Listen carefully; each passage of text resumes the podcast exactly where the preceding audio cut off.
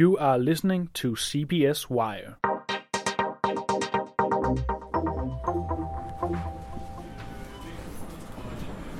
Okay, so let's see here. Some avocados. And then I'm gonna need some rye bread. Rye bread at three Danish crowns, I think. And what else am I gonna have for breakfast? Um, maybe something to put on top of the rye bread. We have some pre-cut chicken breasts at 10 kroner right here. So at this point you're probably wondering why I've taken you to my local grocery store to do some grocery shopping for me. But today we're actually gonna dive deep into the concept of prices. Why do things cost what they cost? And how come I can get some necessities such as rye bread that's essential for my survival or at least my nutrition for as little as three Danish crowns? And if we take it to the extreme, how come that I can get a bottle of water that I need to survive here for one and a half Danish crowns while if I need an absolute luxury, like for example a diamond, I would have to pay several thousand Danish crowns for it. In this week's episode, we're gonna have a talk with Stefan Sløk Madsen, who knows everything about economy and especially why we pay the prices that we do.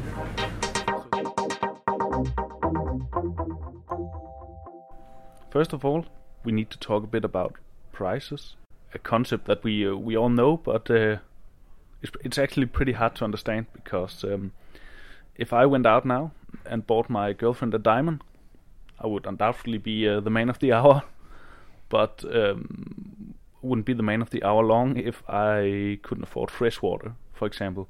And the prices on these two products, there's a very very big range. So right now you're in a good place. You you sit here in a nice warm country. You're, you, what you value right now is have a good long life with your girlfriend. So you might want to marry her, right? The value of that is probably close to priceless. I don't think there's something that is necessarily priceless, but in this condition, let's assume it's almost priceless for you. So you're willing to pay something that has a lot of value to communicate that to your girlfriend, right? You want to buy her a diamond ring and ask her to marry, right? It's sort of like it's some of the most expensive thing you can realistically buy her to show the value of that. Now assume, let's hope not, but let's assume that you crash with a plane in the desert, right?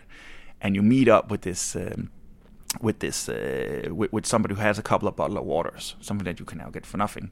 And he says, "I'll trade you this for your diamond ring." Well, at that point, you might want to do that swap because now you value your general life better, right? So now that this is your value, and and that's so amazing with you as a consumer. You can make these complex choices based on what you think will improve your situation. You might not be right. It might turn out that an hour later you're rescued and you come home and your girlfriend's or wife at that time is really angry that you traded your ring. But you know, so you might not be right, but you can at least make those guesstimates about the future, which is really cool. And nobody else can do that but you, basically. And you can also value all sorts of other things in the price. The price is not just what you pay. You know, nobody buys from an idiot, right? So if you go to the diamond seller today and he's a jerk or she's a jerk, you might say, nah, you know what, I'm going to go somewhere else, right? I'm going to give you a lot of money. I don't want to give this to you, right? So, you know, at that point, you have freedom of choice and you can communicate that in the prices. So, jerks go out of the market, so to speak, right? we get the jerks out uh, unless like they have like the one diamond you go from, and you might say, okay, I'm gonna have to trade with that person. Now assume again you're in the desert and this guy is a real jerk. He could save your life. He could just split the two bottle of water with you, right? He would save your life. He's literally a jerk, like right. But now you still decide to cha- to to trade with him, right? And, and and put that in the price, right?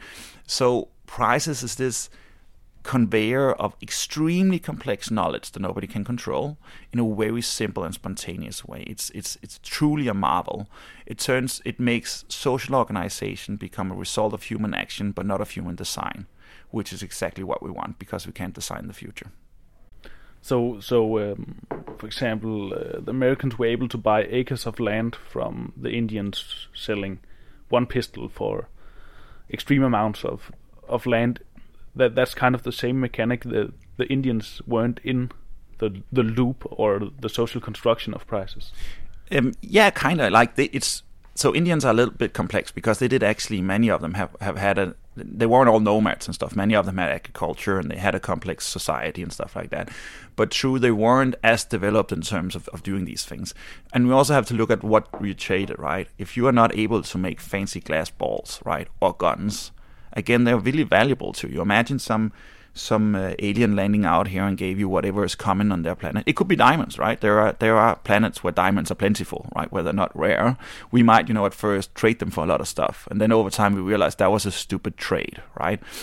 Uh, but it goes again with many things. Like the Indians are extreme examples, but we can also look at when you're in startups, right? Before I became a researcher, I had my own company, and and I also worked a lot in in in, in private equity and these kind of things. And and there's a general rule when you start up a new business is that you start by making a deal and then you work on trying to make that deal better the second time around right? So you know at first you just want to have a deal. You want to figure out what can you trade this for. Next time you might want to work with one parameter could be the price it could be the delivery terms or something like that. But you know you learn right? There's a learning mechanism here. And the prices do that well right? The the the indians used the knowledge they had and the uh, the europeans used the asymmetric knowledge they had. They knew glass was plentiful and knew that in a couple of years it would be very plentiful in this market. Right now, it's a scarcity. So, you know, they use that asymmetric information to, well, you can say cheat the Indians. Fair enough. The Indians learned something there, right? So, you know, you, you, you grow. And it's the same thing when you do, uh, for instance, pricing negotiations, like we can imagine a tender, for instance. A lot of that is the fact that you might, as a producer, have asymmetric information that impact the price and especially the profit you can take from that price. We can get back to what profit is in a moment by using that in a smart way, right? So, so there is this, right? It's uh, and it's exactly what I'm saying. It's it's not a benevolent system. It's not something that you know we can automatically guarantee you know to to only give good outcomes. What we can say is that it takes into account the fact that people are selfish, and generally over time provides good income, a good good results. If we if we look since the advent of capitalism, the world has generally increased to an immensely amount, right, because of this system and, and the free flowing of this system.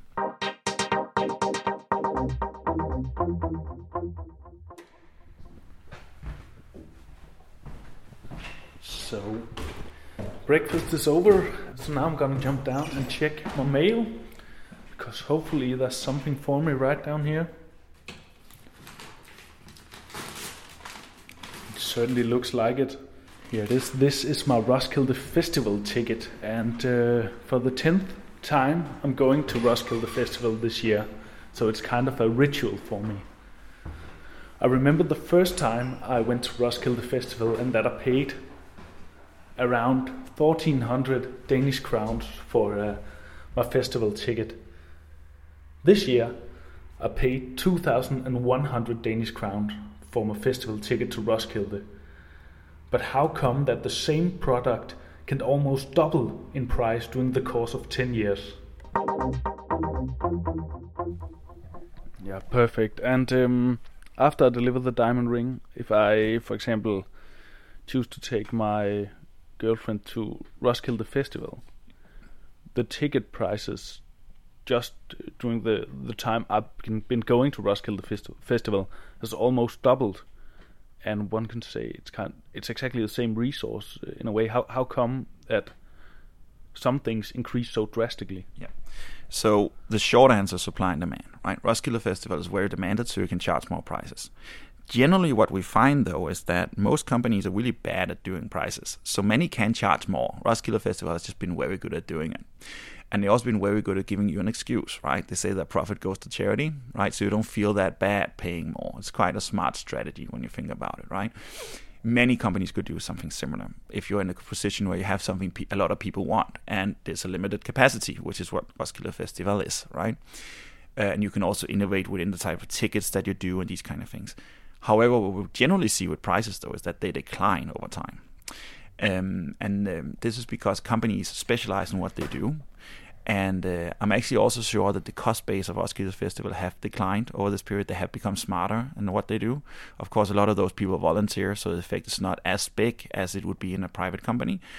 So if you if you look at something, even something as as as like ordinary as butter, the price per pound of butter has declined almost two dollars uh, in in a period of 25 years, right? So so you know that's that's pretty good, right? It's like because we just specialize all the time. And because companies are generally bad at pricing, very few people have pricing policies. You, you would think it's important, but they don't. Uh, they tend to give a lot of this away, right? So they don't have a pricing culture. Uh, so Roskilde Festival is actually an outlier case because they have something. They managed to create something that you want to pay more for. It's actually probably not that important to you that it's that expensive, right? You pay it a lot of time in advance, and you you know you're gonna have that week of, of anarchy that you really need, right, to to uh, to to to live your normal life. So so they managed to find out that there's a willing consumer out there. And again it's the consumer that decides it. Like if the cost of roskilde festival demanded them to raise the prices but nobody wanted to pay it they would have a problem right? They can't get away with it. And this is another thing.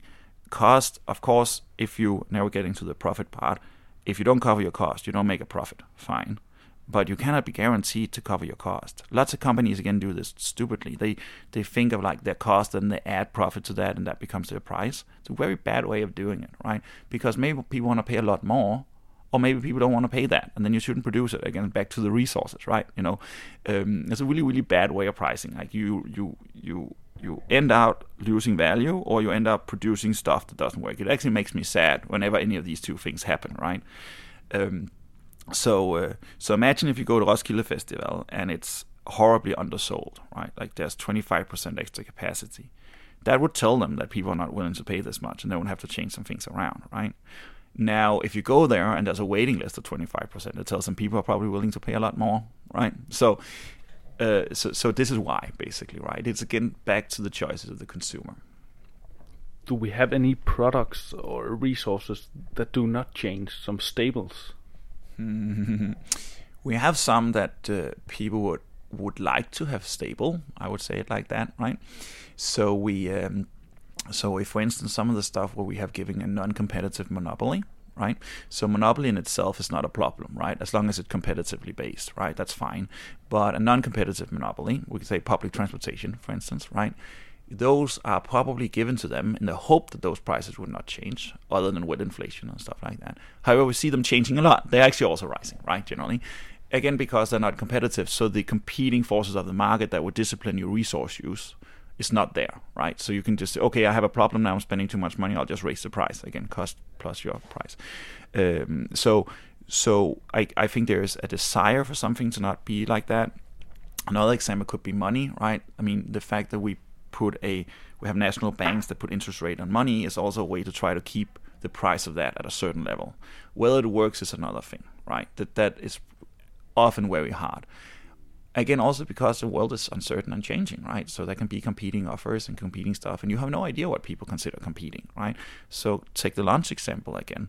I might decide not to buy a lunch up there because I rather want to buy something completely different, a comic book or something like that, something that's not even food, right? You know, you can't you can't put that in there, right? So no, it, it, it's it's hard. I mean, you can probably find some examples. I can't think of any right now where it's stable. I can think of people places where where there's a desire to keep them stable, right? But it's hard to do. Um, okay, perfect. If we uh, return to mm-hmm. my Roskilde Festival trip. Yep. Um, I need to get some beers for the camping life. Mm-hmm. How come that if I travel to Germany mm-hmm. and buy all my beer, it's so much cheaper than here in Denmark, mm-hmm. where it's actually the same resource? See, this is really interesting because is it cheaper though, right? Because when you think about the fact that you have to go to Germany, right, and you have to transport them and stuff like that, it might not be that cheaper that depends again on what's your supply to the market, right? If you make no money, right, it might still be cheaper because you have no opportunity cost for going to Germany. If you're like a high flying CEO of a bank or someplace like that, your opportunity cost of going there would like be insane, right? Like you, you, you should rather just stay and work and pay the extra price, right? So, so that is this price and part of the valuation.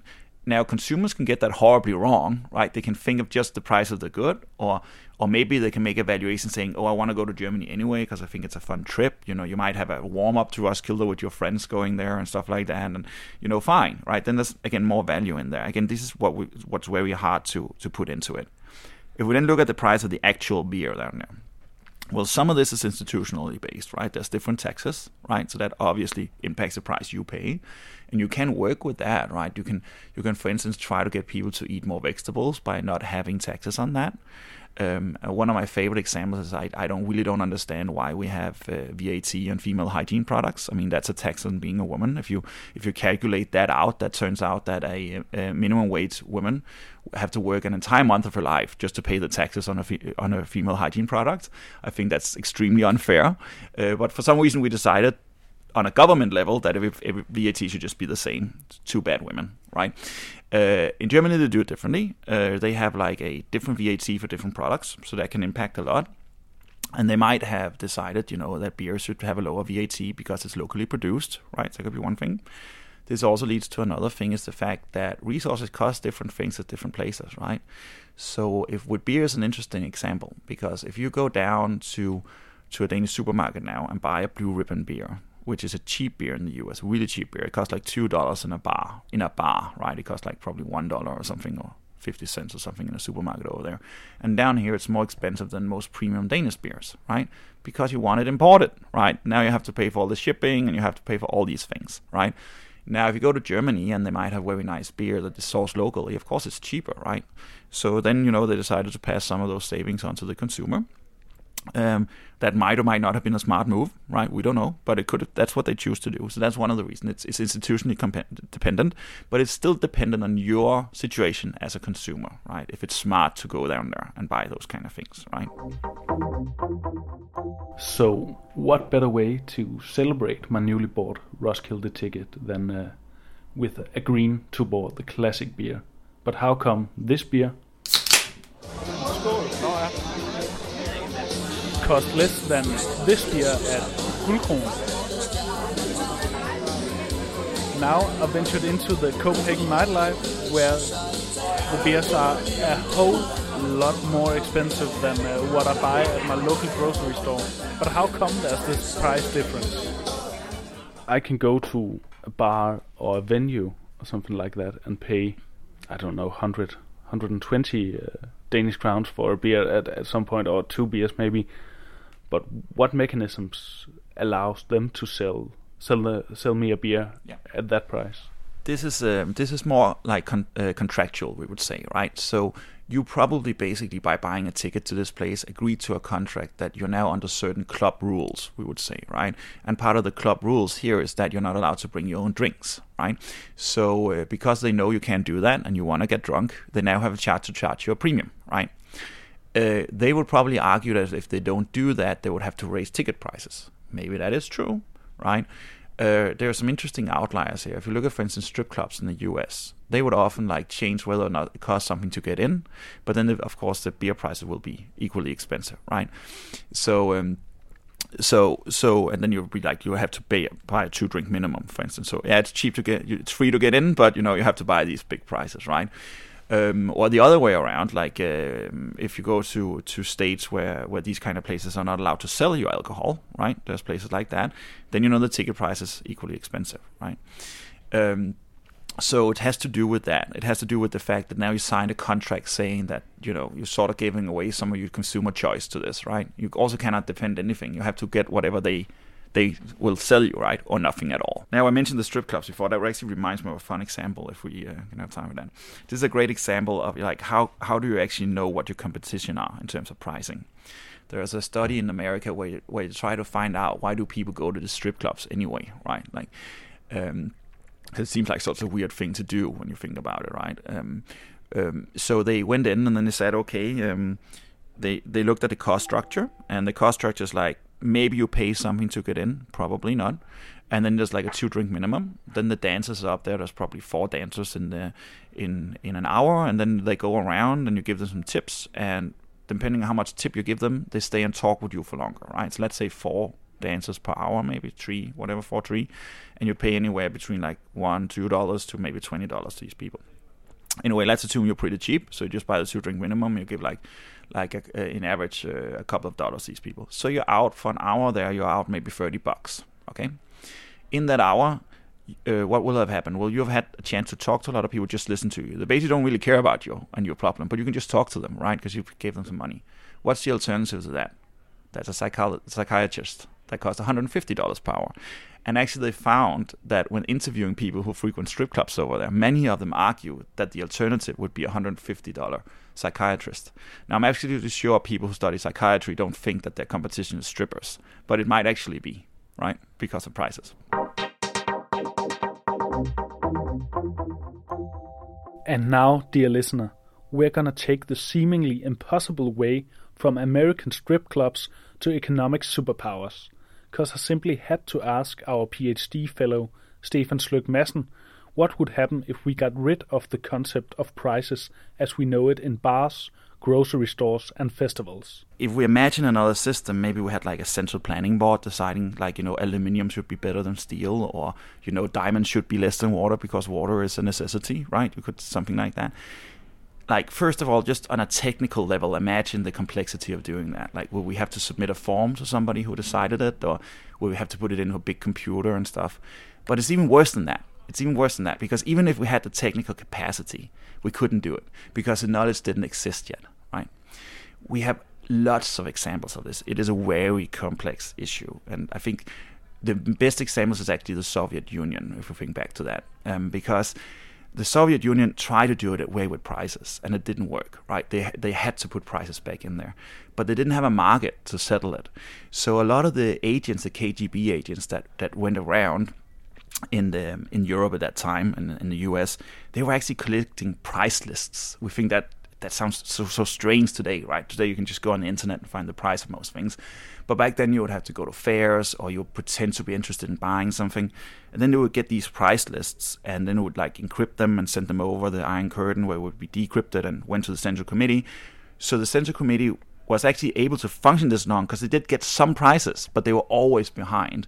And this is one of the reasons why we saw these weird allocation of resources in, in the communist countries when the wall came down, and, and why they were like we thought they weren't sort of the same level as us when the wall came down. They were like they were like decades behind because of this, and um, and you can just you can just imagine like you know how would you decide, especially with new technology, what if that's a better use than existing if you don't have prices, right?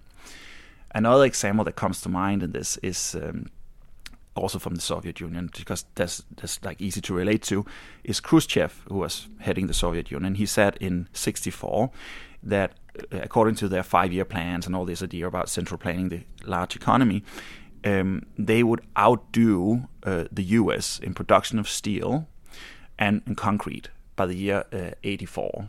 And they did actually make that goal, and they made it before that, they made in 80. But that wasn't because they were more efficient than the US or the Western Europe. It was because at that point we were starting producing plastics, silicon, and microchips, something they didn't have anything close to an industrial scale production of. Well, maybe for plastic, but not for the other ones. And they simply didn't pick up on that. They didn't pick up on the fact that the economy moved to more efficient uses. With that, we say goodbye to our very own price expert Stefan Madsen. I hope you have gained a better understanding of those digits who so often determines what we will have for dinner, what our holiday destination will be, and what Christmas presents to buy for our loved ones. If you like what you heard, go follow CBS Wire on Facebook, subscribe to us on iTunes, and most importantly, tell all your friends. You have listened to CBS Wire.